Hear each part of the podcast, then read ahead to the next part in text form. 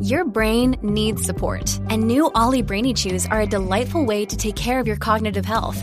Made with scientifically backed ingredients like Thai ginger, L-theanine, and caffeine, Brainy Chews support healthy brain function and help you find your focus, stay chill, or get energized. Be kind to your mind and get these nootropic chews at olly.com. That's O L L Y.com. These statements have not been evaluated by the Food and Drug Administration. This product is not intended to diagnose, treat, cure, or prevent any disease.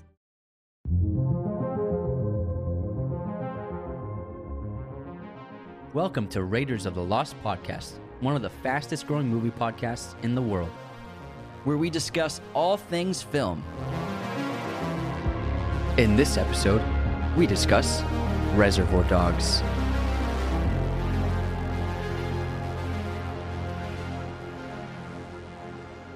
Hello, movie friends. Welcome back to the show. Anthony here. And this is James. Today we're going to be talking about Quentin Tarantino's directorial debut, Reservoir Dogs. This came out in 1992. On IMDb, it is an 8.3. It's a top rated movie at number 91 on that list. Rotten Tomatoes has this at 92% fresh critic score and 94% audience score. And this is definitely one of the most impressive debuts of all time.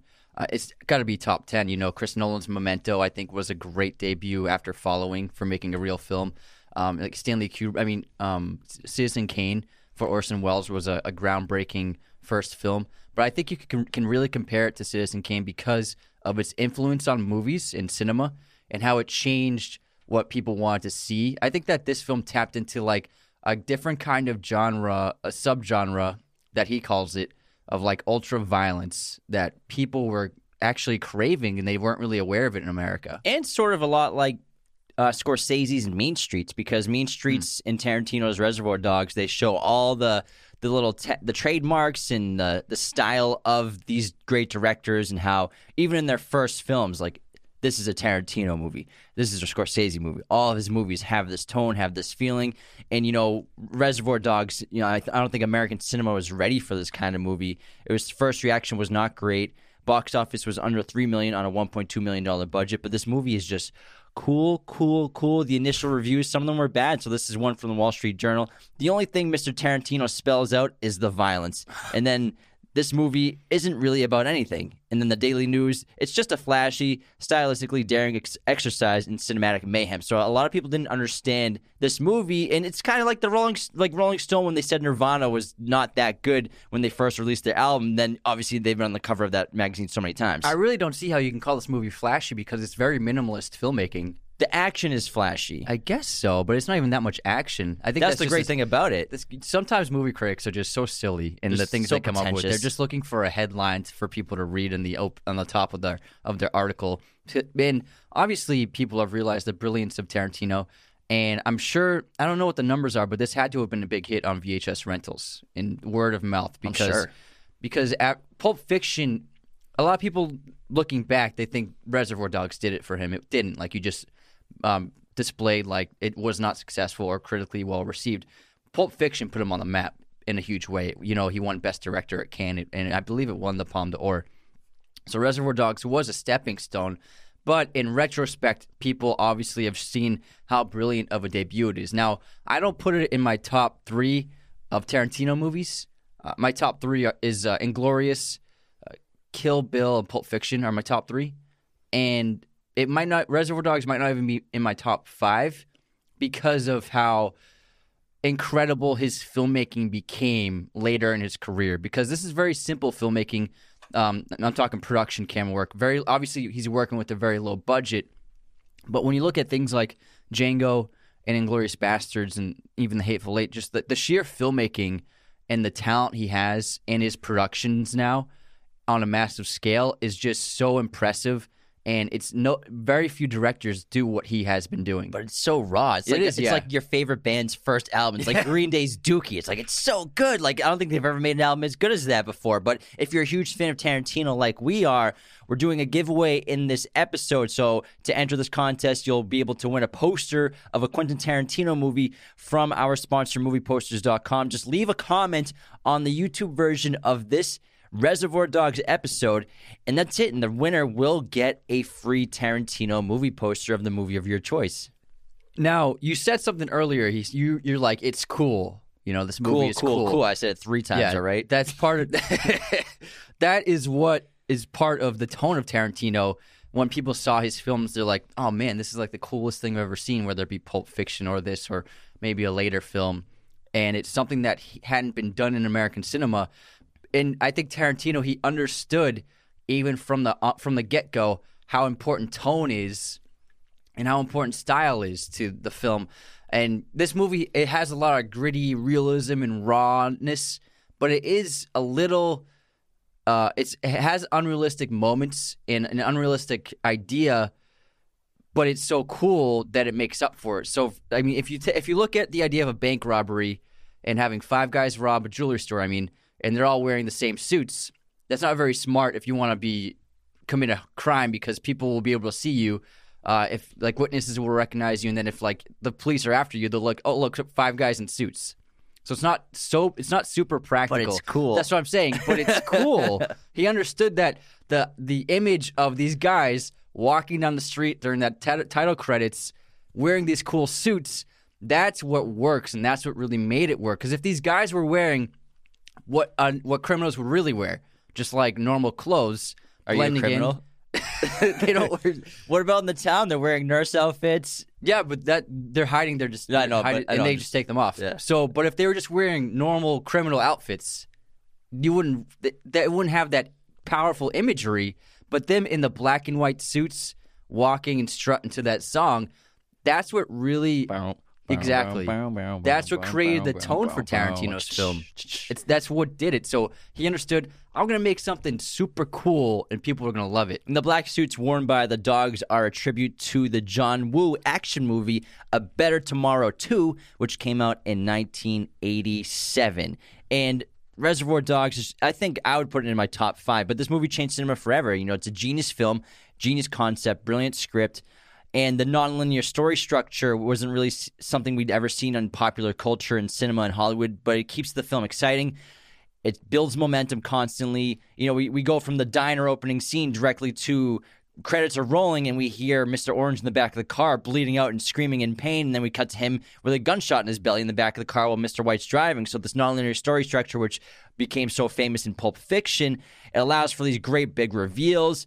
A ton of information is revealed or characters are revealed through them. And it's also really important because we've talked about this um, when we did I think a Chris Nolan episode or, or another Tarantino episode where we're, we're talking about how it's so important because if you tell this story linear, linearly, you know, it starts with Prestige Mr. we were talking yeah, the prestige. It Yeah. starts with Mr. Orange being recruited for undercover work and then getting in the gang, and then the movie is like sixty-five minutes in the warehouse because the more majority of this movie takes place in that warehouse because it's such a low budget.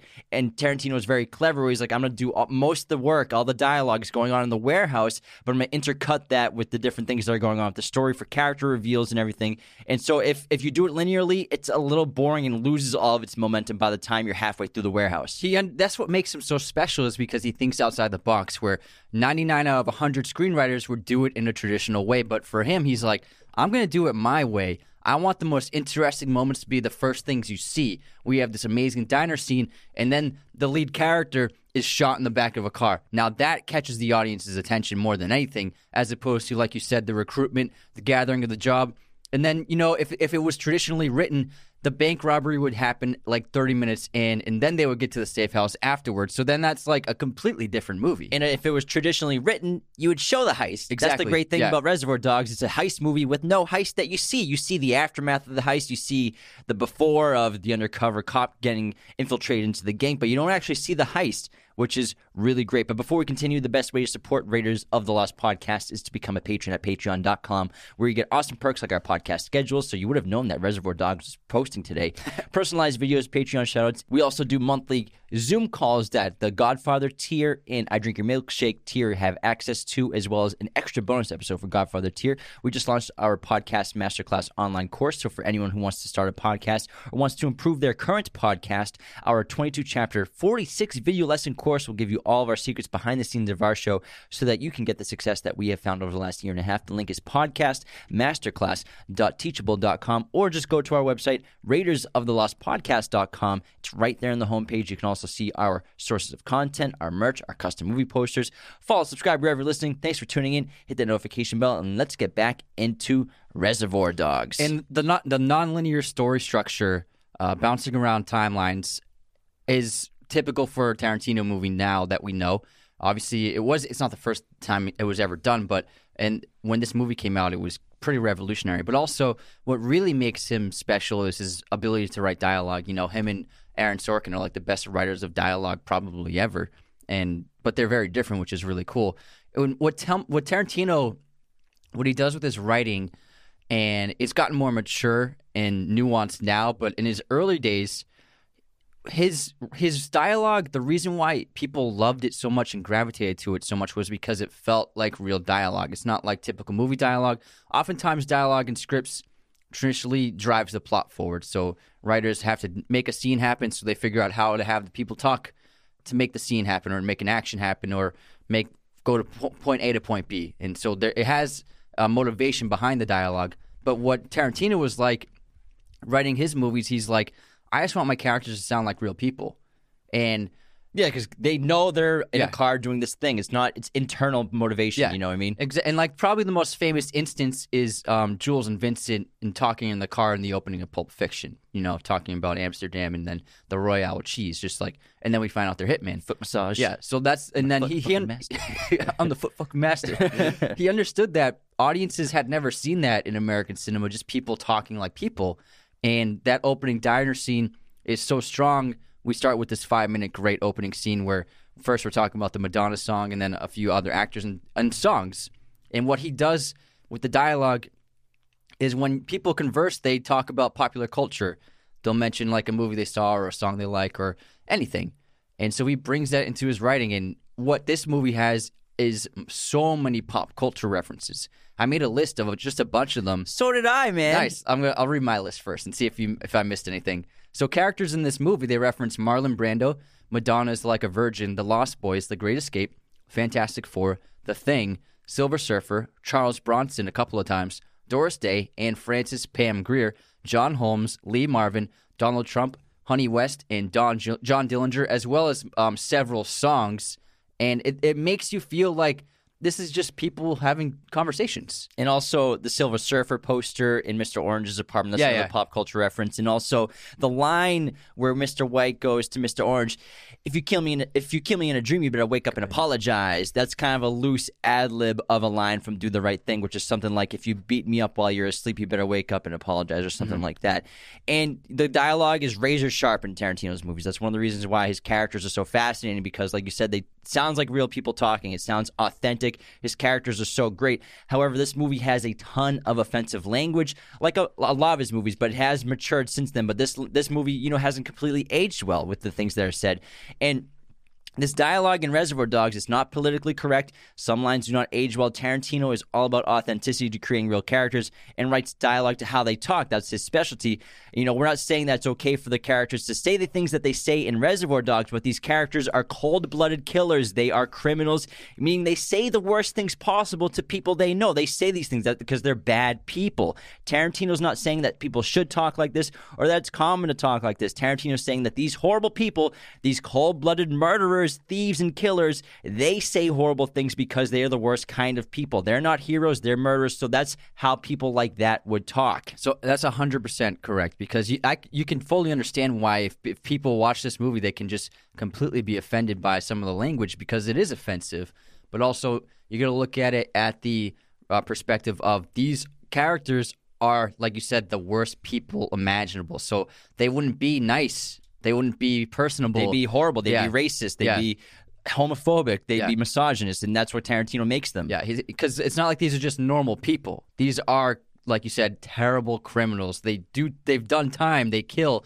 They'll kill someone without hesitation if they want to. And a couple of them, like uh, Blondie, is a complete psycho. So uh, it's it's important to understand that these are terrible people. And it's not being glorified. He's just painting an accurate portrait of what terrible people would speak like. And some other trademarks of Tarantino, obviously, his super unique and authentic characters in every one of his movies. We love all of his characters. They're so fascinating. Even though we're talking about how horrible these guys are, sometimes you're like rooting for them, like, oh, these guys are so cool. Mr. White's the man, even though he's a cold blooded killer. I love this guy. And also great music. You know, this is the first movie Tarantino made and the importance of the music he selected was just it's essential to creating the tone. I mean, uh, "Little Green Bag" at the beginning of the film is just such a fun opening song to get the tone of the film going and then stuck in the middle of you with Mr. Mr. Blonde during the torture scene that is one of the most iconic scenes in cinema in the last 50 years and that song is one of the reasons why that song um, cost uh, a major portion of the budget to use for the rights to and he planned that song he always had it in mind when he was writing the script and he understood like if we get this song, we can't do that much music. That's why it has less music than another than other Tarantino movies like Pulp Fiction because they only they only had what a 1.5 you said million if that. And and the rights to a very popular song like that, you're going to have to shell out at least 100k, maybe even more to get the rights to to license that song. So he's like, uh, okay, if I have to use only a couple of songs, I'm going to use these a couple of unheard people songs that nobody knows but I want this big song because I know it's perfect for this scene it, and it will really make the movie work in a lot of ways. That's like halfway through the film. And when that scene happens, it's right before the ultra violence. You see you see some blood and stuff, but like this is like where the the movie takes a big turn into the torture scene where you're seeing graphic gore and just despicable violence and that's when the movie just like goes full tilt into that, and so it's an important moment for the movie. And again, it's a very low budget, but it was originally it was originally a thirty thousand dollar budget. You know, Tarantino was going to shoot this on a sixteen millimeter camera. He was going to make it with just a bunch of his friends um, including including his his uh, producing partner Lawrence Bender, who is going to play nice guy Eddie. So him and his friends are going to go play play all the characters and everything. But then Tarantino received a phone call from Harvey Keitel asking if he could not only be in the film but if he could produce it because he had gotten involved via the wife of Bender's acting class teacher, who managed to get a copy of the script to him. And Keitel's involvement helped raise the budget to about 1.5 million dollars because investors were like, "All right, Harvey Keitel is a big name," and even even Tim Roth was a good name, but he wasn't signed on yet. But Harvey Keitel's involvement got them that budget. Yeah, Keitel's the reason why Reservoir Dogs was made into what it is. Because if it was made on thirty thousand dollars, maybe no one would have ever seen it. But yeah. I mean, it could have been like a fall, like following like to Chris Nolan because he made that on ten thousand dollars. That got him some recognition at film festivals and stuff like that. So maybe that's what would have happened. Yeah, it could have. It could have been like a cult movie that film lovers enjoyed years later, and that could have been like a stepping stone to him making a another movie. But it probably it wouldn't have been the iconic film that it is today. So you get to thank Harvey Keitel for you know taking a, a chance on on Tarantino and it's a great script, and it's he wrote this in True Romance. Um, I'm not sure which one he wrote first, but he was trying to sell them um, around Hollywood, and he knew he knew a few insiders because of working at the video store. Everyone knows the story that he worked at a video store. And so he, he had these scripts, and then the way like that script got to Keitel, like you said, it was uh, an acting teacher. It, it's he was just passing him passing the screenplays to people, and you know, True Romance and Reservoir Dogs eventually found their way to Tony Scott, and Tony Scott wanted to make both of them himself. And then Tarantino said, "You can make True Romance and keep, give me Reservoir Dogs." And then so Tarantino, he got 50k from selling True Romance to Tony Scott, and so that that's what gave him the the original money to make his original vision of thirty thousand dollars with 16 mil was because he was able to sell True um, True Romance to Tony Scott. But I like how he stuck to his guns. He's like not going for the money. He's like, take take True Romance. It's good, but it's not Reservoir Dogs. Yeah. he held on. He held on to that one because he knew it was special. It was, and I'm sure he had such a great vision for it. And 1.5 million dollars is still a very that's low, sizable. Mo- it's still modest. Yeah, it's very yeah. low. And so the budget wouldn't cover a lot of things. For example, it wouldn't cover police assistance for traffic control. So the scene where Steve Buscemi is running down that street, he forces that woman out of her car and drives off in it. He could only do it when the traffic green traffic lights were green. You know, they had to wait for the lights to turn green. Mr. Orange's apartment was the upstairs to the warehouse where most of the movie takes place. The filmmakers redecorated to look like an apartment in order to save money on finding a real apartment. And the cool thing about this movie, I've seen, we've seen this movie what like twenty times. Yeah, and we were watching it the other night just to catch up on it with our with our roommates and, and some and a friend. And it was it was a lot of fun to watch, obviously. But we're watching it, and we're watching when Buscemi's running down that street after we cut to him, cut to post heist. He's got the diamonds, and he's being chased by those three police officers. This entire, and then we realize this entire movie was filmed in our neighborhood in Highland Park in Los Angeles, and that street is York Boulevard. We live right near it, and then the shootout happens at this coffee shop that I've been to a thousand times. It's, it's absolutely insane. It's changed so much, obviously, because this is Highland Park, 1992. But this movie is all over the place. If you know LA, if you know Highland Park, York Boulevard, Figueroa, so it was really surreal to watch. I can't believe I've never picked up on it before. But Yeah. when he was shooting the gun, I was like, "That's where, We- that's York We Boulevard." all, we all freaked out. I've literally driven through these through these exteriors and walked through these exteriors a million times. We, I've Yeah. lived we've lived in Highland Park for four or five years, something like that. Yeah. and I never noticed it until watching it the other night. It was crazy in in this the location where Tim Roth gets shot by the woman in her car. That's right down the street from us as well, and I've driven past that intersection countless times. the metro, yeah, the it's, metro it's rail. unbelievable. So actually, when this episode this is posting on a Monday, so today I'm gonna take some photos of the shots that I'm talking about. So if you go on Instagram on our Instagram, I'll post. Uh, the shots from the movie, and I'll take a photo with my, my my camera at what it looks like today because it's crazy. You know, when he's when Mr. Pink is running down that sidewalk, that is I've I've done We- that. I do I did that yesterday. how many times have we walked down that street together? Probably ten thousand times, not ten thousand, but a thousand, Thousand times, times, thousand yeah. times, easy. Yeah. that's literally half a, half a mile from our house. Especially because lockdown, we did it every day during lockdown. going on lots Yeah. of lots of strolls to get some coffee. Yeah. support local businesses, but it's really cool and surreal. And and obviously there are a lot of movies like Nightcrawler is another one where it's shot all over LA. yeah, stuff but it's different in LA. Like in the like you see parts of the city all over, like in Nightcrawler. But like to be like a whole movie was shot in our neighborhood. That's what was really cool. I Yeah. have never experienced that before. And the warehouse is right down the street Yeah. too, where the, the whole movie was filmed. That's like a couple blocks away, so it's freaking crazy. Yeah, like I- I, was watching, them, I screamed like, "That's Baltimore Street! That's York Boulevard!" I couldn't believe it. I could not believe it. But um, I can't wait to see what that uh that photo thing. yeah, you do. so I'll do a, I'll do Yeah. a few of them. So again, go on our Instagram on the day this is posted. I'll Uh, post that stuff. I can't wait to see that. But in terms of the low budget, that would make a lot of sense not being able to get uh, like permits and cops to help because that would make sense for all the handheld shot outside. There's a lot of handheld shots Yeah. outside, and Tarantino does not like handheld. So you can tell he was using it when he had to. So that makes total sense for most of those scenes being shaky camera. And again, think to think to the shot, the sets, and the amount of time spent in these specific sets. The warehouse is the vast majority of the movie, and then just like these other little short scenes, like in Joe's office, there's that long scene in Joe's office with nice guy Eddie and Mister Mister Blonde. That's like a seven minute scene. That's Yeah. just one other location, and this is only an hour forty five minute movie, so it's very smart filmmaking, but it's also guerrilla style in a way. Even though it's not thirty thousand, it's still kind of guerrilla style. Yeah, and Mr. Orange's apartment, it wasn't an apartment. It was the second story of the warehouse. I don't think Anthony was listening to Oh, me. oh, you said that. I'm sorry. I'm sorry. You just How talk, to tell when the hosts start paying attention? You, you talk so fast, I can never keep up. but they actually. Oh, here's another thing for the budget. Um, Michael Madsen's car, um, Blondie's car, the that, Cadillac? That was Michael Madsen's real car. Oh, that's cool. He just brought it to set because they couldn't afford one. And I also I also read that Madsen Madsden and uh the the guy who plays the cop he wanted to actually be put in the trunk so they actually he put him in his trunk and he went and got like Taco Bell to like get into character himself so that they both could get into character That's for the amazing. scene. And he also bought his own soda for the warehouse scene. ooh, nice. So he splurged out of his own Was pocket. that an In-N-Out cup back No, then? I don't- Maybe. I don't maybe think so. twenty, maybe thirty years ago. it was. would have had the the palm, the palm trees, on it. I'll have to look up pretty what, sure. what uh, In-N-Out cups looked like back then. But another thing for the budget was most of the clothing. I think all the clothing actually was was just people's clothing from from the cast. Except for the suits, Harvey Keitel wore his own suit, but the costume designer gave the suits to Tarantino for free. It was the designer of the clothing brand. okay, yeah. Yeah, because they it was like free marketing for them. So they were like, yeah, let's ha- let's gift them the suits. But all the actors otherwise wore their own clothes, and uh, especially Chris Penn, his his uh, tracksuit, the windbreaker tracksuit. The from the man. '90s, man. Those are the best. That was his personal one. And Chris Penn, by the way, he's a very talented actor.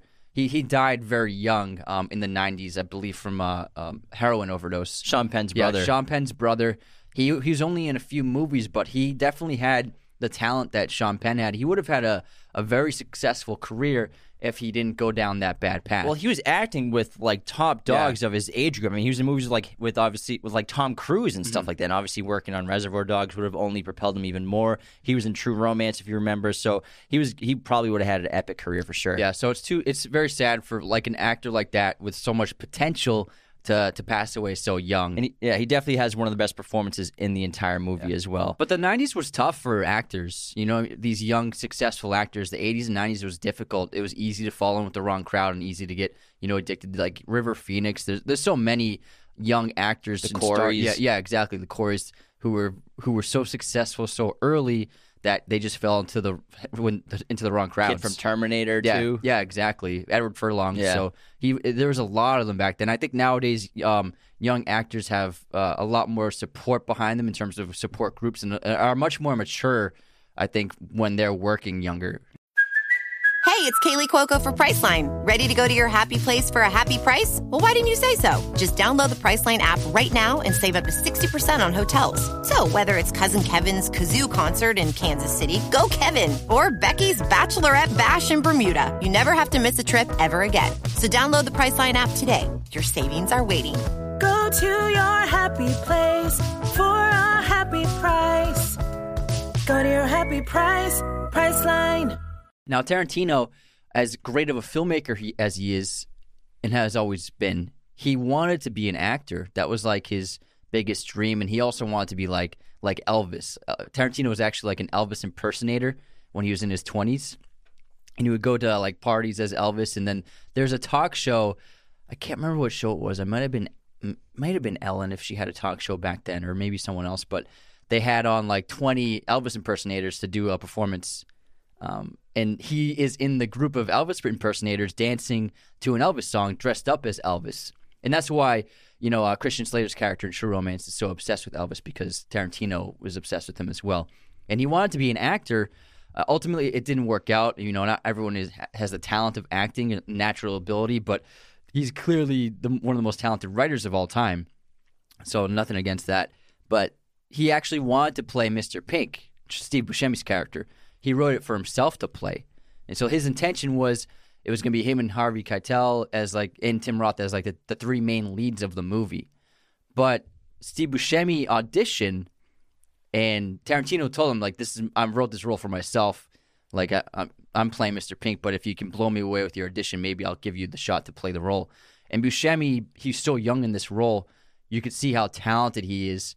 He just knocked the audition out of the park and was just perfect as Mr. Pink. And I can't think of anyone else playing that role. I think that out of all the great cast in this film, I think that Steve Buscemi is the strongest character portrayed. Yeah, probably. And not that Tarantino's not a good actor. He's solid. You know, he's fine as Mr. Brown. He's really good actually in From Dust, Dust From Till Dusk Till Dawn. Dawn, yeah. Robert Rodriguez's Yeah. movie. That movie he's he's like plays a sociopath killer like really well. I think he's really good in that. for so I think in specific roles he can pull it off. Like him putting himself in Django was like, all right, The Tarantino Australian doing an Australian accent. But I mean, he's Tarantino; he can do whatever he wants. But I'm glad that he had, you know, the self confidence to step down from the role and be like, you know what, this is what's best for the film. I'm putting my pride aside.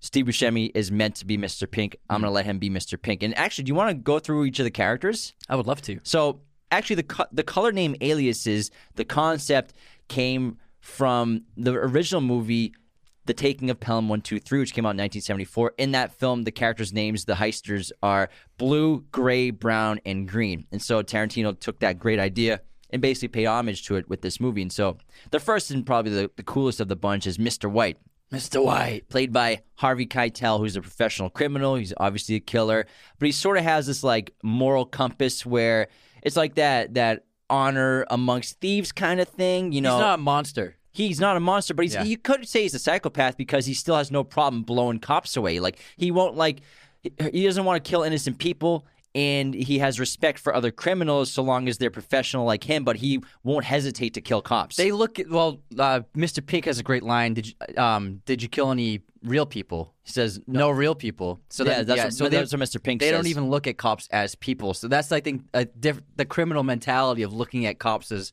like just the opposite team, and they're not even normal people. They say. And Harvey and uh, Mr. White, he's you know he's very old school. Like he always snaps his fingers to turn that lighter on.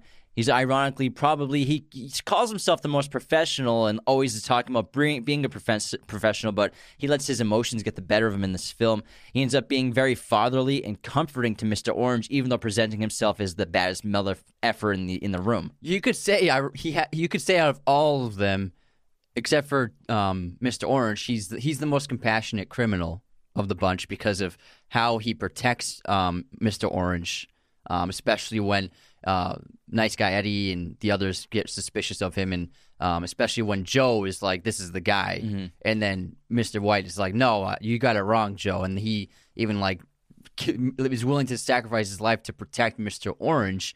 So he definitely has compassion that the others don't have. And then Mr. Pink, let's talk about him since we were just talking about Steve Buscemi. Great.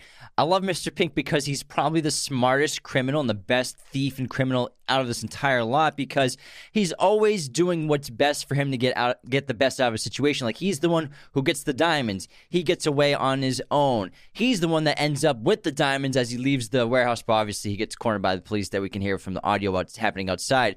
But he's always, you know, looking for leverage. He's also like a D bag talking about how he doesn't tip at the beginning of the film, but Yeah. that's because he's always he's always looking for leverage in any situation that will benefit him to the best. So even like him not giving up a dollar is to him like the same thing as him trying to find out who the rat is later on. He's also the one who's adamant about being about the fact that they were set up and that the cops were waiting for them. And also, he's the only one who's like, "Why are we in a safe house? If if the cops knew about the robbery, they're definitely gonna know about the safe house. So we shouldn't even be here." He's the only one really expressing that and trying to get the others to go along with him. And then, but he lets his greed get the better of him, Yeah. and he forgets about the cops, which he thought were outside, which he we find out were outside waiting for him.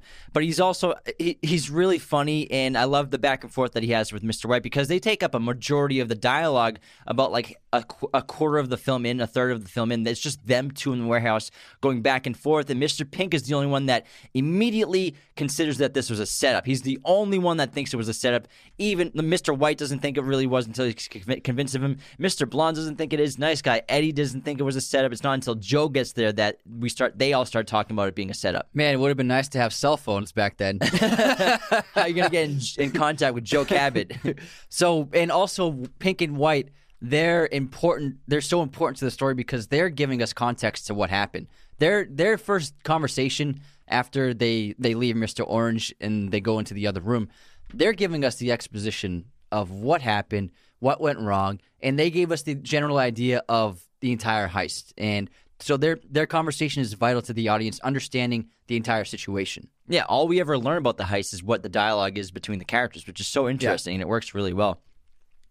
And also, Mr. White and Mr. Pink seem to have a past. You know, Mr. Pink says that he's known Joe since he was a kid. And you can assume that him and Mr. White have worked on several jobs together because he's like, I never tell you my name. Don't tell me your name. I don't want to know it. And then they even talk about, and even when he tells me as the diamonds, Mr. White's like, good boy. That's a good boy. So they may have like a big brother, little brother relationship. But they're, but Mr. Pink is always adamant about being professional. And you can assume that he learned that from Mr. White, who ironically is acting unprofessional. Yeah, and next up, uh, I would I would I love Mr. Orange, Tim Roth's character. Or we could go in order of how like the movie portrays it. Like, Oh, yeah, so we sure. Go Mr. Blonde next, and then go Mr. Orange. Let's go blonde. yeah, let's go- let's go start off with Mr. Blonde. And we've said before, Michael Madsen, you know, he's not the best actor in the world. Obviously, his career outside of Tarantino movies isn't very impressive, but Species is all right. yeah, Species is all right. But Tarantino, he has he's perfect for Tarantino roles. There's something about Michael Madsen saying Tarantino dialogue that just works. And you know, even in Hateful Eight, you know, he hadn't been in a major film for a while, but Joe Gage. yeah, Joe Gage, but he's just like perfect in a Tarantino movie. There's and it's like he, he's like, kind of like a lucky charm for Tarantino, like Sam Jackson is. But Uh, I, Michael Madsen in this film is really terrific. It's ironic you say that because nice guy Eddie calls him a rabbit's foot.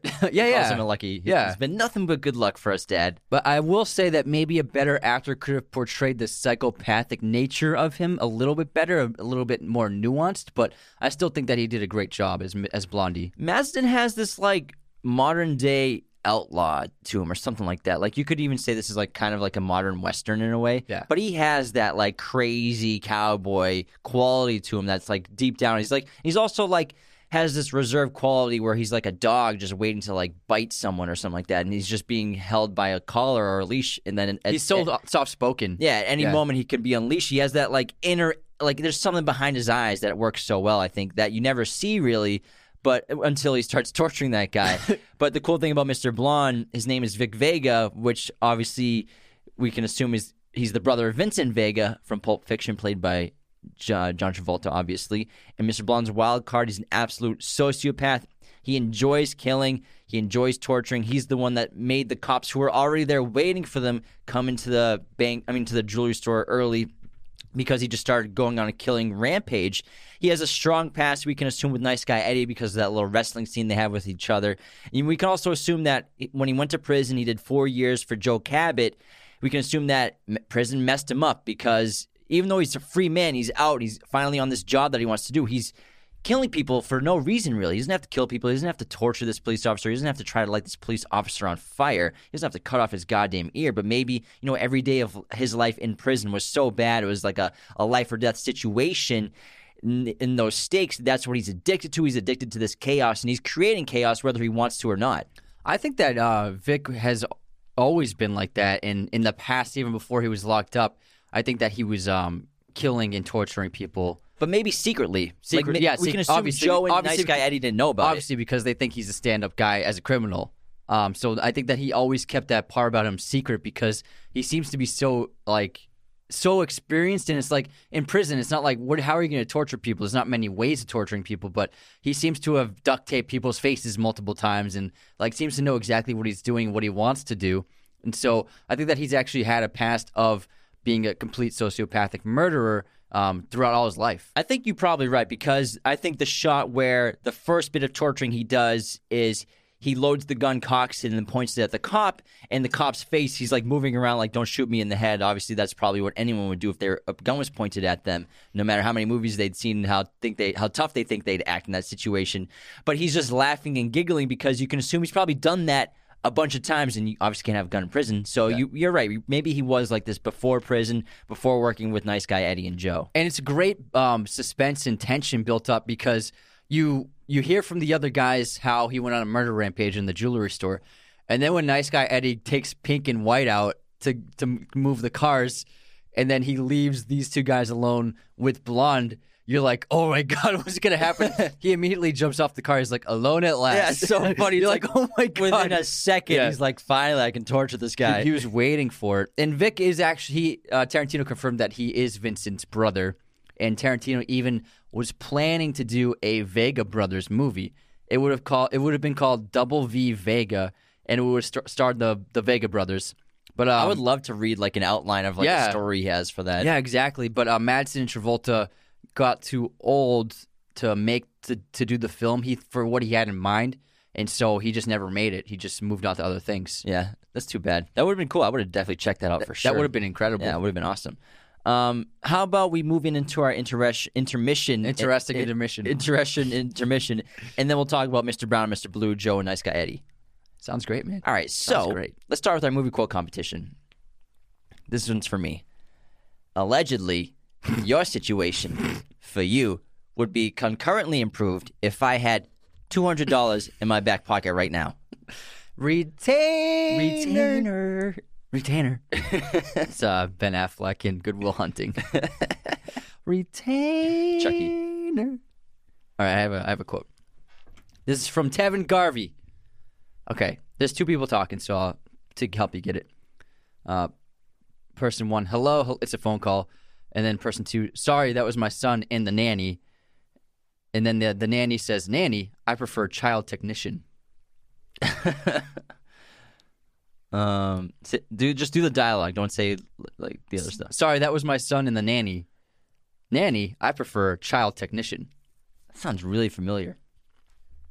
Oh man, I don't know. Jerry Maguire. Oh, Yeah, the kid. It's the the guy who's uh, nannying the kid. help me help. That's right. Help me, help you. Who's coming with me? I'm I'm dating this great guy who really loves my kid. Something like that. It's, Yeah. trag- it's tragic. Yeah. He loves the kid more than her. It's so sad. No. Yeah. No, he loves her by the end. No, he, by the end, but like he loves the kid more than her. I wouldn't say that. I think that he was in love with. I think he was just in love with The boy. being loved. I think he's in love with the, raising the child and being a father figure. No, I don't think so. Well, maybe we should do an episode on it. We should. We can hash it We out. should. All right, moving on to guess this movie release year. From dusk till dawn. 1998. Six. Damn it. The year six. The year six. God damn. 1996. Your turn. I, ha- I actually have another uh, quote from a fan that I forgot. Oh, let's do it. This is from Komama is cool. Show Mama is cool. so if we are done measuring dicks, can you have your people show me what you found? Oh, what is this? Um, it's a female character. Correct. It's, is it al- No, it's not aliens. No. Alien? No, No, it's not an Um, old movie. Uh, crap. What is this? Um, say it again. If you're done measuring dicks, can you show me what your people found? Crap. I can't. Can't think of it. Lois Lane and Man of Steel. Yeah, Amy Adams. Yep. It's when when she goes to where is it like Antarctica? The the glacier. yeah. Damn. All right. Here's my movie release year. Notes on a scandal. Nineteen eighty-eight. 2006. like, it's like what movie is that? Cate Blanchett and Judi Dench. Yeah, yeah. I've seen You it. never seen it? No. Oh, it's awesome. Cate Blanchett plays an elementary school teacher who starts an affair with a student. Oh, I think I remember seeing. It. It's trailers really for good. I've never seen it. It's really good. I, that was a straight up guess. I'm like, sounds like a movie from the 90s and 80s. movie pop quiz time. How many Tarantino movies is Samuel L. Jackson is in bonus? Can you name them all? How many is he in? Okay. Pulp Fiction, Jackie Brown, Kill Bill, voice narration. Is he Kill Bill 2 in the voice narration? Yeah, Kill Yeah. Bill 2. Not Kill Bill 1. Kill Bill 2, okay. Um, He's well, he's not a voiceover. He's Rufus, the piano guy. oh, yeah, yeah, yeah. And then um, Django, Four, Hateful Eight. five. And then he's not in Death Proof. He's not in Inglourious Basterds, is he? Yeah, know. he's in he's in Inglourious Basterds. He does the narration for the German guy. There you go. Yeah. Igor Snig- Stiglitz or what's his name? That character I can't remember.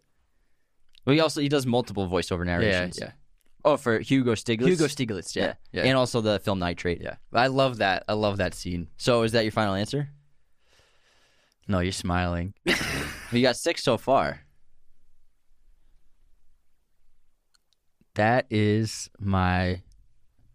Yeah, that's my final answer. You win. Yeah. Nice. Good job. Thanks, man. Your turn. Cate Blanchett has a cameo in what popular comedy In what popular comedy movie? Comedy movie. Um, it's Cate Blanchett Day. Yeah, it's Cate Blanchett day, except for Man of Steel.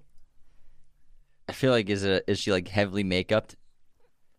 She doesn't. I mean, she's not heavily makeup, but it's she's not. She's, it's hard to tell it's her. I'll give you that hint. I don't know. Hot Fuzz. Who's she in Hot Fuzz? She's his. Uh, she's Simon Pegg's uh, girlfriend. Oh, the, the CSI person. gotcha. In the in yeah, the, yeah. in the suit. Man, that was good. Yeah, Yeah. got me. Stumped me.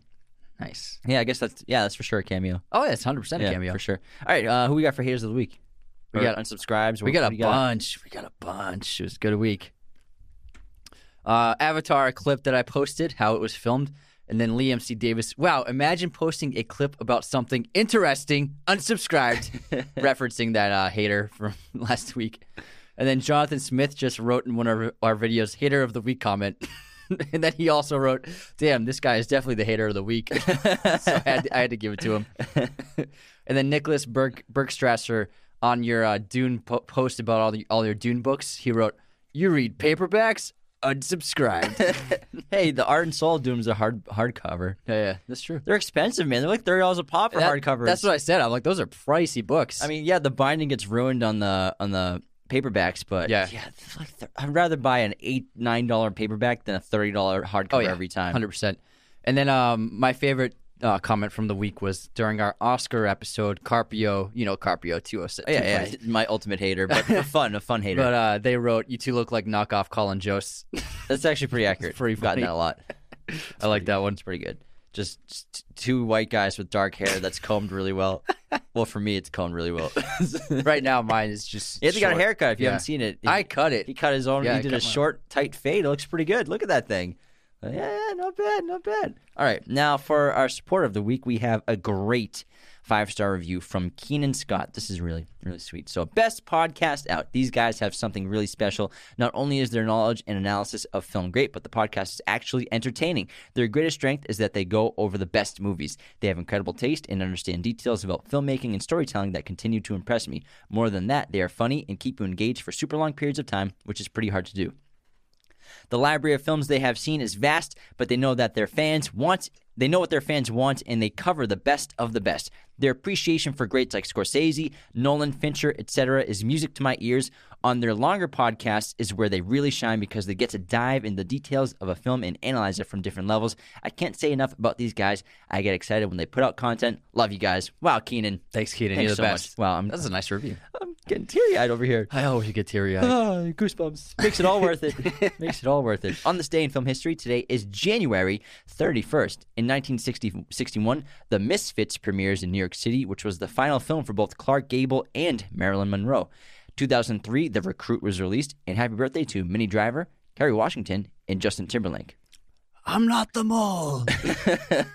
Al Pacino. The Recruit's low key a good movie. good Jeremy movie. Renner's in that too. Is he? Yeah. Who is oh, he? Oh, no, I'm sorry. I'm thinking of SWAT. Yeah, it's Colin Farrell. Yeah. yeah, Colin Farrell and Al Pacino. Colin Farrell's in both. Yeah. He's in both. Yeah, Yeah, so it's Pacino and Farrell. That's yeah. the recruit's good. Yeah. Uh, streaming recommendation for me is Amazon Prime, 127 hours, really great film from Danny Boyle, based on a true story of a guy who gets trapped and cuts his arm off with a little knife. it's a pretty crazy movie. Insane. My recommendation is Mother, which is a Bong Joon Ho film on Amazon Prime about a woman whose son, uh, special needs son, gets arrested for murder and convicted, and so she tries to prove him innocent on her own. All right, let's get back into Reservoir Dogs. And before we talk about Mr. Orange, I want to talk about Mr. Brown, Mr. Blue, Joe, and Nice Guy Eddie. So Mr. Brown, played by Quentin Tarantino, and he's funny. He's a wise guy. He's he's he's cynical, and you know he's probably like Tarantino's like that in a little bit in real life. First thing you hear is his voice. Yeah. And Mr. Blue, he's just there. he has a great joke at the diner. Yeah. But but Mr. Brown is like the the voice at the diner. He tells that great story of his interpretation of Like a Virgin by Madonna, which Madonna ended up loving Reservoir Dogs, but sent Tarantino her latest album that had come out after the, the film with a note saying it's not about D, it's about love. Hmm. Like love the film, Quentin. That's not what it's about. That's funny. And then Joe Cabot, played by Lawrence Tierney, actually absolutely hilarious. The scene where he's just roasting the guys and during the the meeting about the with the going over the plan and everything. That that whole monologue is very funny. It seemed like half of it was kind of improvised in a way. He was actually a real criminal, Lawrence Tierney, and he brought real authenticity to the role. Uh, Tarantino filmed all of his scenes first, and he only lasted like a week of filming because by the end of the week, everybody on set hated Tierney. It wasn't just Tarantino, and they got in a ton of fights. In the last 20 minutes of the first week, they had a big blowout that got into a fist fight, according to Tarantino. And then Taranti- Tarantino fired him on the spot, and the whole crew burst into applause. But fortunately, he had already shot all of his scenes well enough. Oh, that's awesome. And before we continue, it's finally 2022. Now's the time to finally get your act together. Get yourself groomed up for the new year, new you. And for Valentine's Day coming up soon, I recommend getting the Lawnmower 4.0 groomer from manscaped.com. Use our coupon code Raiders of the Lost at checkout for 20% off and free shipping on your entire order today from manscaped.com. They just launched their ultra premium collection, which is the ultimate wet goods bundle, including deodorant, yes, actual deodorant from Manscaped, body wash two in one shampoo and conditioner, a hydrating body spray. And this package also comes with a free set of Manscaped lip balm. Like we've been telling you, Manscaped's going to start covering all of your grooming and day to day needs, fellas. So get on that ASAP. And Valentine's Day can go both ways for your significant other. So if you want to get them a gift this Valentine's Day, get to manscaped.com. Get them the Ultra Premium Collection, Lawnmower 4.0. Use our coupon code Raiders of the Lost at checkout for that 20% off coupon and free shipping worldwide. Are you a fan of movie posters? If you are, there's no better place to get your posters online than at movieposters.com. Use our special promo code Raiders10 to get 10% off your order today. Movieposters.com is the best place to get your posters online. They have all sorts of sizes, framing, backlighting, whatever your poster needs are, they got you covered, as well as a gigantic selection of pretty much every movie and TV show you can think of. They have it at their arsenal, high quality printing. Our set is decked out with these amazing posters that are good friends of our show, and we couldn't recommend them enough. Again, head on over to movieposters.com and use our promo code Raiders10 to get 10% off your order today. I, I wonder if maybe he would have been in ano- another scene or two if it, if it hadn't been maybe fired. maybe It could have been possible. yeah maybe but maybe, he, fortunately maybe he had to rewrite some stuff too. Fortunately, low budget. This was a 30 day production, so he's like, "I'll get all Tierney's scenes done first, get that over with." From what I read, is Tierney wouldn't learn his lines and was just very difficult to work with, and it was just making the scenes impossible to do. And you got to think like Tarantino, they only have so much money, and like everything's riding on this. It's just, he's an unproven director. you like- have to get these scenes done Yeah. today. You have this set for the day. Exactly. Like a, a lot of people aren't aware, but like a, a movie, uh, especially low budget, they're filming in less days because they have less money to film. So they're they're filming like maybe in this movie they're probably s- film like well not this movie because the scenes are very long, but an, an independent film with a low budget they're they're shooting like three or four scenes a day, like that many scenes per day, and even in one location.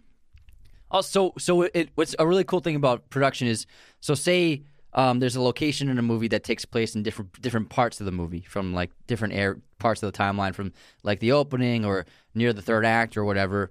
Uh, the way a production does it is they film every scene in that set, and then when all those scenes are done, then they'll move on to the next set.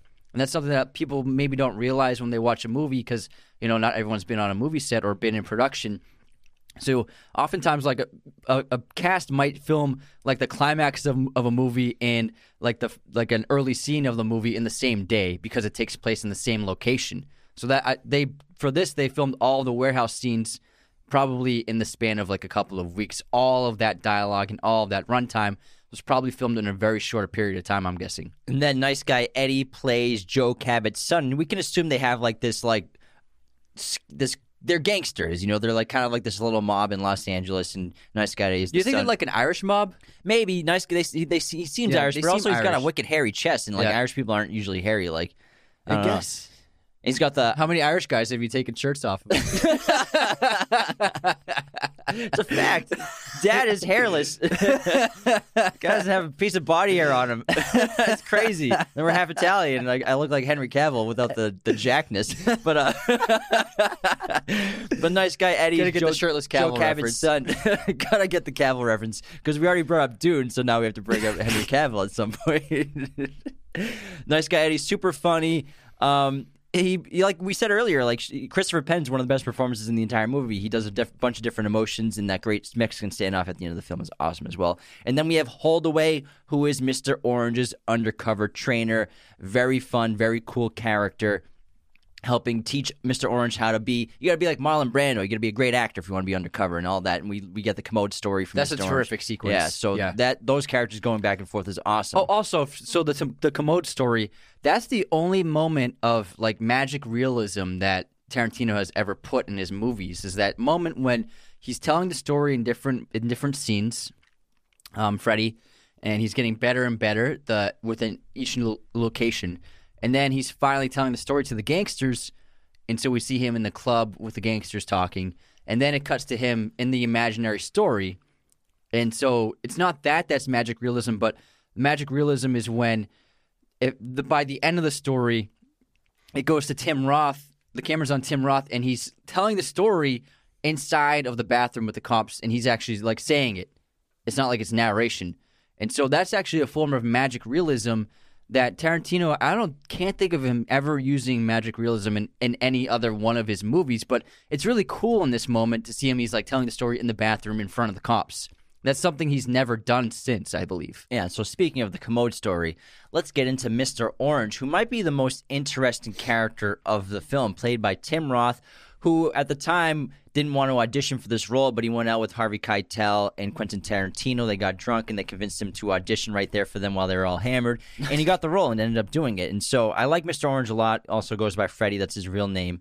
and he's got this like he seems really young, like maybe new on the force. Mr. Orange, he just seems like a young guy, like new on the force, maybe like early twenties. He's still kind of like a kid. He's got the Silver Surfer poster on his wall, um, and you think you know when you when you're watching the movie that he's a good guy, he's a protagonist, he's a hero. You think that the whole time because the first half of the movie we don't know who the undercover cop is, and then we find out going through his flashbacks, well, going back in time to him when he's being recruited by by a holdaway, and then learning the commode story, infiltrating Joe's gang. We learn, oh, he's the undercover cop, he's the good guy, he's the hero, but it actually is a lot more complicated than that because you know, just because he's the undercover cop doesn't mean he's the protagonist and we, he's shot in the back of the car. He's he's gonna die. He's bleeding out if he doesn't get help. He seems to be sacrificing himself in order to stop this gang to stop Joe Cabot. But Mister Orange becomes a criminal himself. He kills an innocent woman. He shoots her to death when they're taking her car. So he himself probably has gone too far in the undercover world he's kind of become a crook himself. He's this, he's a murderer now. He kills Mr. Blonde too, which you know that seemed to be justified, but he's still he's now killed two people, one innocent, one who probably deserved it, and. I think it's it's a, a, a line between hero and villain, and I think he's more of a villain by the end of the movie for sure. So you would say that him killing that woman wasn't self defense because he got shot? She's an innocent woman. He's an undercover cop. He's, just because. Yeah, yeah, but if someone pulls a gun on you and shoots you, you don't think that it it gives you the right to shoot them? If he's an undercover cop, no. In in but this situation, self preservation. Well, self preservation is different than than law. You know, you're trying to carjack somebody. You're an undercover cop. You're supposed to be helping people, and you end up killing someone who's innocent. Yeah, I don't. But I, I wouldn't say that he's villainous because of that. He didn't I have think- to kill her. Well, I I think it was like an, an instantaneous thing where he gets shot, so he just fires back. Oh, for sure. But I still think that that act makes him a villain. He killed somebody, an innocent person. She's Well- defending herself, not him. I don't. I wouldn't say he's a villain, but he definitely. You can tell he regrets it because of how he like pauses after he does it, and he can't believe he did it. But I still think I wouldn't call him a villain for that. I wouldn't say. But I would say he's not a protagonist because maybe if he wasn't so far undercover and starting to like these guys, maybe and bonding with them, maybe he wouldn't have killed her. Maybe he would have like just let her kill, shoot him, and maybe Mr. White would have killed her instead, or something like that. But still, he's they're car- trying to carjack somebody. He gets shot. It, just because he gets shot, that I don't think that gives you defense while you're carjacking someone. Like, oh, don't worry, you can shoot her. It's fine. yeah, yeah. You know, I- I, mean? I know what you're saying, I think. I think it. I don't, think, it makes him a bad person. I think it's just like a split decision, like reactionary. Oh, like yeah, me getting sh- shot. yeah. I'm uh, puh. That's what I would say. I still think it makes I'd him it's- not a protagonist. Though. I'd say it's too. Yeah, I'm not saying he's a hero, but I'm just saying he's not like a villain because of that. S- but still, it's ambiguous, kind of what he is at this point. Yeah, I agree. It is blending. This movie maybe has it has no hero. It has really, Mr. Pink's the who's, hero. Who's the protagonist? Mr. Pink. Mr. Pink. he is. He's like the. He, he's the best character. I think he's the best character, Mr. Pink. oh, yeah, I think he might be the best par- character as well. But I also think just like the ambiguity of Mr. Orange and has he become a crook and a criminal by the end of the film? I would say no because he's he's literally dying, bleeding out, so close to death, and he's still when he after he kills Blondie and him and the other cop have the conversation, he's like. He's he proves that he's willing to die to bring down these criminals. So Maybe- he's definitely not a criminal. Maybe that's his repentance that he's doing for killing that woman. Yeah, I think so, but um, I just think that you can't even you can't compare him to the criminals because he's sacrificing his life to take them down. Still killed somebody though. He did, he did kill someone. killed somebody innocent. It's a it's a complicated It's situation. a great. That's why it's such a great character. Yeah. But it is a great point where, yeah, after he shoots her, he's like, yeah, he's "Ah, like, man, "Ah, "Crap, I'm a someone." bad guy now. I'm one of them now." That's why when I see that, I'm like, he's kind of like one of them mm-hmm. Yeah, in it's a a, way. good point. in a way. It's a good point. Not completely, but you know what I mean. Yeah, I know what you mean. But I loved him with Holdaway, the commode story, and watching him become a con- undercover. Because, like we said earlier, if we show this, if he made this film chronologically, that's what we'd be seeing first. We'd be seeing him with Holdaway. That would be the first thing we see is him. Not even Meeting at the in the diner. cafe. No, and before Yeah. that, it would be it'd be before that. It'd be the commode story. No, meeting in the cafe with Holdaway, telling him that he's in with the crew. No, that's after. That's after he does the speech for them. So that that would happen before he meets Holdaway. Oh yeah, you're right. So you're right. the you're first right. You're thing, right. the first thing you would see is maybe it would be Joe Cabot with with uh, Vic and Nice Guy Eddie. It'd be maybe that, and then with and then it would No, because that that's like a last minute. Oh, he's got- he's already so, got five So you're guys. right. It's definitely it's definitely Freddy, and it, it would be um the the rooftop, The rooftop, the yeah. commode store. Yeah, that the would be the first scene of the movie if it was chronologically, Yeah. and then it would be it'd be an interesting opening. It it wouldn't be that bad, but then it would just get boring the third act when it's seventy minutes of the warehouse. because these scenes they're fast. It's Yeah. good dialogue, and I love this the commode story that you were talking about. In Holdaway's like, you gotta be a great actor. You gotta be Marlon Brando. It's it's mm-hmm. really great. Yeah, yeah, that's totally that's a great point. Like in the flashbacks are what really make this movie super special and so unique combined with not showing the actual heist. plus things that are happening on the on the outside the surface of the film. Little, little tidbits like K Billy's Super Sounds of the 70s weekend is so fun you know? He's like the DJ the the radio jockey. He's just like talking about the music that's about to play and mm-hmm. everyone's talking about it when they're talking about the pop culture music at the opening of the film. Like next guy is like I'm, I heard that song that I hadn't heard since I was a kid and I finally understood the what happened at the end and who killed who in the song. And, everyone's making fun of him. Yeah, and there's the, a reference to Jackrabbit Slims that you hear. It's it's amazing. Yeah, an advertisement, Yeah, an advertisement for it. And speaking of Jackrabbit Slims, I think that I think that Mr. Pink is the same character as the Buddy Holly waiter that Steve Buscemi plays in Pulp Fiction. It could in that and it could be that so he got away with the diamonds, but then the cops corner him and arrest him. That's what we hear in the background at the end of the film. what it sounds like. Yeah, before they the cops storm the warehouse and also um, more evidence that Tarantino couldn't afford having a whole friggin' SWAT team. he didn't even show them. He just showed the reaction of Keitel and uh, Mr. Orange right there, and that's it. That's just smart filmmaking. But so you could imagine that Mr. Pink, whatever his name is, he got arrested and served time, and then when he got out, he could only find a job working as a waiter at Jackrabbit Slim's, playing being the Buddy Holly waiter, which would come full circle with amazing irony because of how he said that he doesn't tip waiters because he's, he doesn't believe in it, and ironically, he, ends up becomes a becoming waiter. a waiter. Yeah. So I think that's what his story. I think it's the same character in Pulp Fiction. that's a really really good point I never thought about that It's I think it's a Max Mac. Uh, I think it's a wax museum with the pulse. but the lack of action that you see was what makes the stylized action when it happens so intriguing and exciting because like you just said he doesn't show the police but it's an important moment. It- it's great that we don't see the police in this standoff. It wouldn't have worked as well because that's also a really emotional moment where that's where orange confesses to mr white that he is a cop after the mexican standoff. And so also the lack of action, not seeing the heist and seeing all this because there's only there's kind of minimal action in this, you know, and it's dispersed throughout the film just selectively. And one of the most exciting action sequences in the movie is the fist fight between Mr. Pi- Pink and Mr. White, where you know Mr. White knocks him on the ground, he starts kicking him, and like that's the one of the most action heavy moments of the film as well. And also, One of the most iconic shots. Too. yeah, that great shot where Yeah. they're pulling guns on each other while Pink's on the floor and White's standing over him.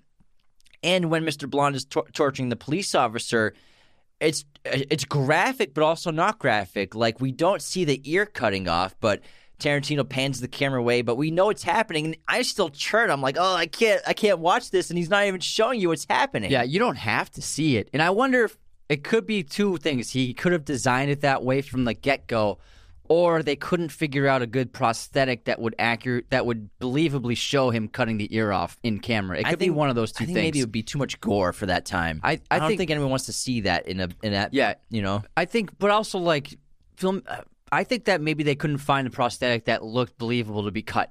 Is what my guess would be. So rather than showing it, he pans the camera away, and then they cut to the just the uh, prosthetic of the ear already exposed. Maybe that's my guess. Maybe I, I think the latter because he doesn't really do stuff like that with his filmmaking. but he also doesn't fully show gore like that specific. Like, watch me slice this guy's. now ear. he does. Well, now he he'll shows show people- someone's baseball a baseball bat breaking a head in Yeah, that's different than I. Okay, or castrating. the bear Jew. okay, you know what? I take that back. he shows plenty of gore. Either way, it worked better. There's blood spraying everywhere. Ter- worked Have you better. seen Kill Bill? Yeah. Okay. No, I know I've seen. Yeah. I just meant chopping like. heads off. the Crazy 88 fight. Listen. He doesn't really like to show that much gore No, happening. no, I said specific gore, like a close up of an ear getting cut off. I think that's different than than Beatrix slicing arms off, which is sick. but my guess for that shot, because he's never done that with his cinematography besides this, like putting a camera, tan- panning a camera away. Are you sure about that? I'm pretty sure. I'm not 100, percent but I'm pretty Someone's- sure. I can hear someone typing in the comments right now. No, they're scrubbing through all his movies right now. But it's it's it's it's not something he he would usually do. So my guess is it's practical why he did it.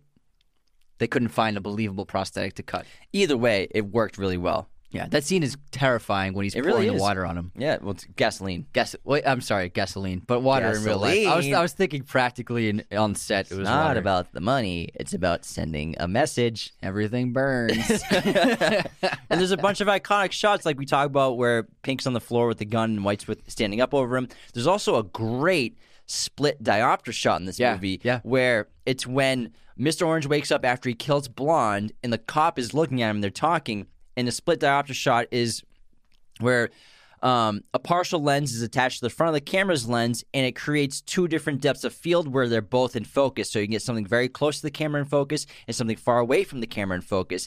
And it's excellent shot. This has been done in a lot of movies that maybe you haven't noticed. Like Spielberg's done it a few times.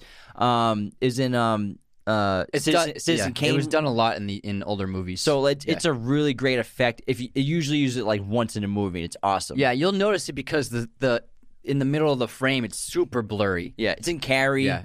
Yeah, it's in Carrie, yeah. But De Palma used it. Actually, Brian De Palma used it more than any other filmmaker uses I think he it. used it in Scarface too. Yeah, he uses it in all of his movies. It's one of his trademarks, as well as uh, because he loves that idea of two different things from different distances being in focus, two different subjects. He also, Brian De Palma, is famous for using split screens in his movies. He's always done split screens as well. Um, but, anyways, it's a great shot, but you'll notice it if you look for it because the middle is super blurry. And it, I, but it is. I think Toy, Toy, Toy Story 4 has done it too. Oh, really? Yeah. Well, I mean, it's just done on a computer. Yeah, but it's still cool. Yes, it's cool. But it's interesting that he chose to do that shot because you can't even. You, it's just the back of the cop's head, as opposed to like being another subject's face looking, uh, sh- Yeah. showing to camera. So I thought it was an interesting choice for using that shot as opposed to maybe a different setup for cameras. The trunk shot is obviously a great iconic trademark of Tarantino's. He did that in multiple films. And even- Driving the cars. Yeah, driving the cars. But even if he doesn't do a trunk shot in the movie, he does that that oh, that look that looking up angle. POV, Like yeah. so, like for example, in Inglourious Basterds at the end of the film, like this might just be my masterpiece. That's Mm. like the trunk shot of that movie. yeah. Good point. What is it in Kill Bill? There's a trunk shot At the in Kill most, Bill one. where uh, Sophie's in the in the trunk. yeah, is, Kill her Bill name one. Sophie. Yeah, Yeah. But Kill Bill two, I'm trying to think. Is there a trunk shot? Well, um, yeah, when she's getting buried by Bud, Okay, and they're yeah. looking down at her. Yeah. they they were. It's not a trunk shot, but they're looking at her the on angle, ground. you know what I mean? It doesn't yeah. always happen in a trunk. It's the POV. And there's one also in Jackie Brown and Sam L with Yeah, yeah, Chris yeah. Tucker. Yeah. That's that shot. So he's that's one of his trademarks for sure. Death Proof. Oh, I'm trying to think in Death Proof what it is. There's got to be one. There's got to be one. I can't. I can't. But anyways, another yeah. trademark is the Mexican standoffs that he always puts in a lot of his movies. Like at the end of the movie when Yeah. they're all pulling guns on each other. Um, this is iconic in The Office as well. Reference to this yeah, movie. reference to The Good and the Bad and the Ugly. Obviously, in Inglourious Basterds, there's a Mexican standoff. They're all over the place. Oh yeah, he loves his, his Mexican standoffs. They're not in every movie, but in most of his movies, he has one. Yeah. Tarantino puts so much of himself in his movies, especially his early movies, because like all the pop culture references in his movies, it's pop culture that he loves. You know what I mean? That, I think that's what makes his tone so unique because it's not like filmmakers trying to capitalize on mainstream stuff or like trying to get as many things that a mainstream audience would like. It's like these these are things he likes, like comic books and old movies Motherfucker, it looks like the, the, thing. Like no, like it's such a unique style. It's like it's like if I made a movie and referenced only the things that I liked. It's that's what he does, and that's why it works so well. Yeah, what, would- what would you reference? Like movie scores, Tom Brady, Tom Brady, like Patriots, Tom Brady, Martin Scorsese, Trader Joe's. Trader This kid loves Trader Joe's chicken parm. Oh yeah, he makes chicken parm and chicken piccata Once a week. Trader Joe's At least once, once a, a day. He's always putting the chicken piccata on the toaster. That's a great, great meal. It's it's it, it's seventy grams of protein. Takes five minutes to make. It's delicious. Perfect meal. Look- great look- post workout meal. Listen to the passion he has for Trader Joe's. It's so good. It's it's, it's no, no, all right. it's, no. It's affordable for Yeah. the price. It's so good. yeah. Well, I always say that Trader Joe's is the ultimate place to shop if you eat every meal alone for your entire life. it's accurate. Single serving meals. For my single serving friend. Wow, lots of film references. today. Clever. How's that going for you? being clever. All right, you got anything else? I'm pretty good. Yeah. I'm trying. I'm going through my notes. Yeah, it's just you know, this is an excellent, excellent movie. I think we covered just about everything. Yeah. Um, yes. So, you got any fun facts, or did you sprinkle them in I there? sprinkled them in throughout. I'm, I'm scru- scrubbing to see if I have any, but no, I, I you said them all. Yeah, but this is one of my favorite crime movies. It definitely was an unbelievable debut by Tarantino. Pulp Fiction was his big movie, but this was, you know, the stepping stone to make Pulp Fiction happen. yeah, got him the budget, got Yeah. him the actors for Pulp Fiction. Yeah. You know, he got he got recognition around the world. This was at Mm-hmm. Sundance Film Festival. I mean, people went saw in theaters, even though it was such a low budget. performed poorly is because it didn't have marketing. Yeah. It wasn't marketed. They didn't have a budget for like putting posters everywhere. Yeah, but still made just under three million dollars, which is solid for one point. I mean, 1.2, 1.5 million dollars. But again, Reservoir Dogs, amazing imagine, debut. Imagine how much it's made. Probably in 30 hundreds years. of millions. Yeah. just from the posters that Yeah, dudes merch. have in their college dorms. Merchandise, DVDs, and Blu-rays, and VHSs. Every every guy's amount of had a money. poster of Scarface, Yeah. Reservoir Dogs, and like Nirvana in their room. You could say this could be, if you counter, if you factor all that in, it could be one of the most profitable films ever made. If you Maybe- factor all maybe. that in for a, a budget under two mil. Well, then you'd have to factor in for all those other movies that have a huge return on investment. Yeah, well, I'm doing this. Anyways, thanks so much for tuning into this episode of Reservoir Dogs. Make sure you leave a comment on the YouTube version of this Reservoir Dogs episode so that you can be entered in to win a free Tarantino poster from our friends at movieposters.com. And if you don't win the poster, just get one with our discount code Raiders10 for 10% off. Thanks so much for tuning into this around the world. Take care, everyone. Bow, bow, bow, bow, bow, bow, bow, bow, bow, bow. Raiders of the Lost podcast is a mirror image production. Sound mixing done by Jacob Kosler. Opening music by Chase Jackson.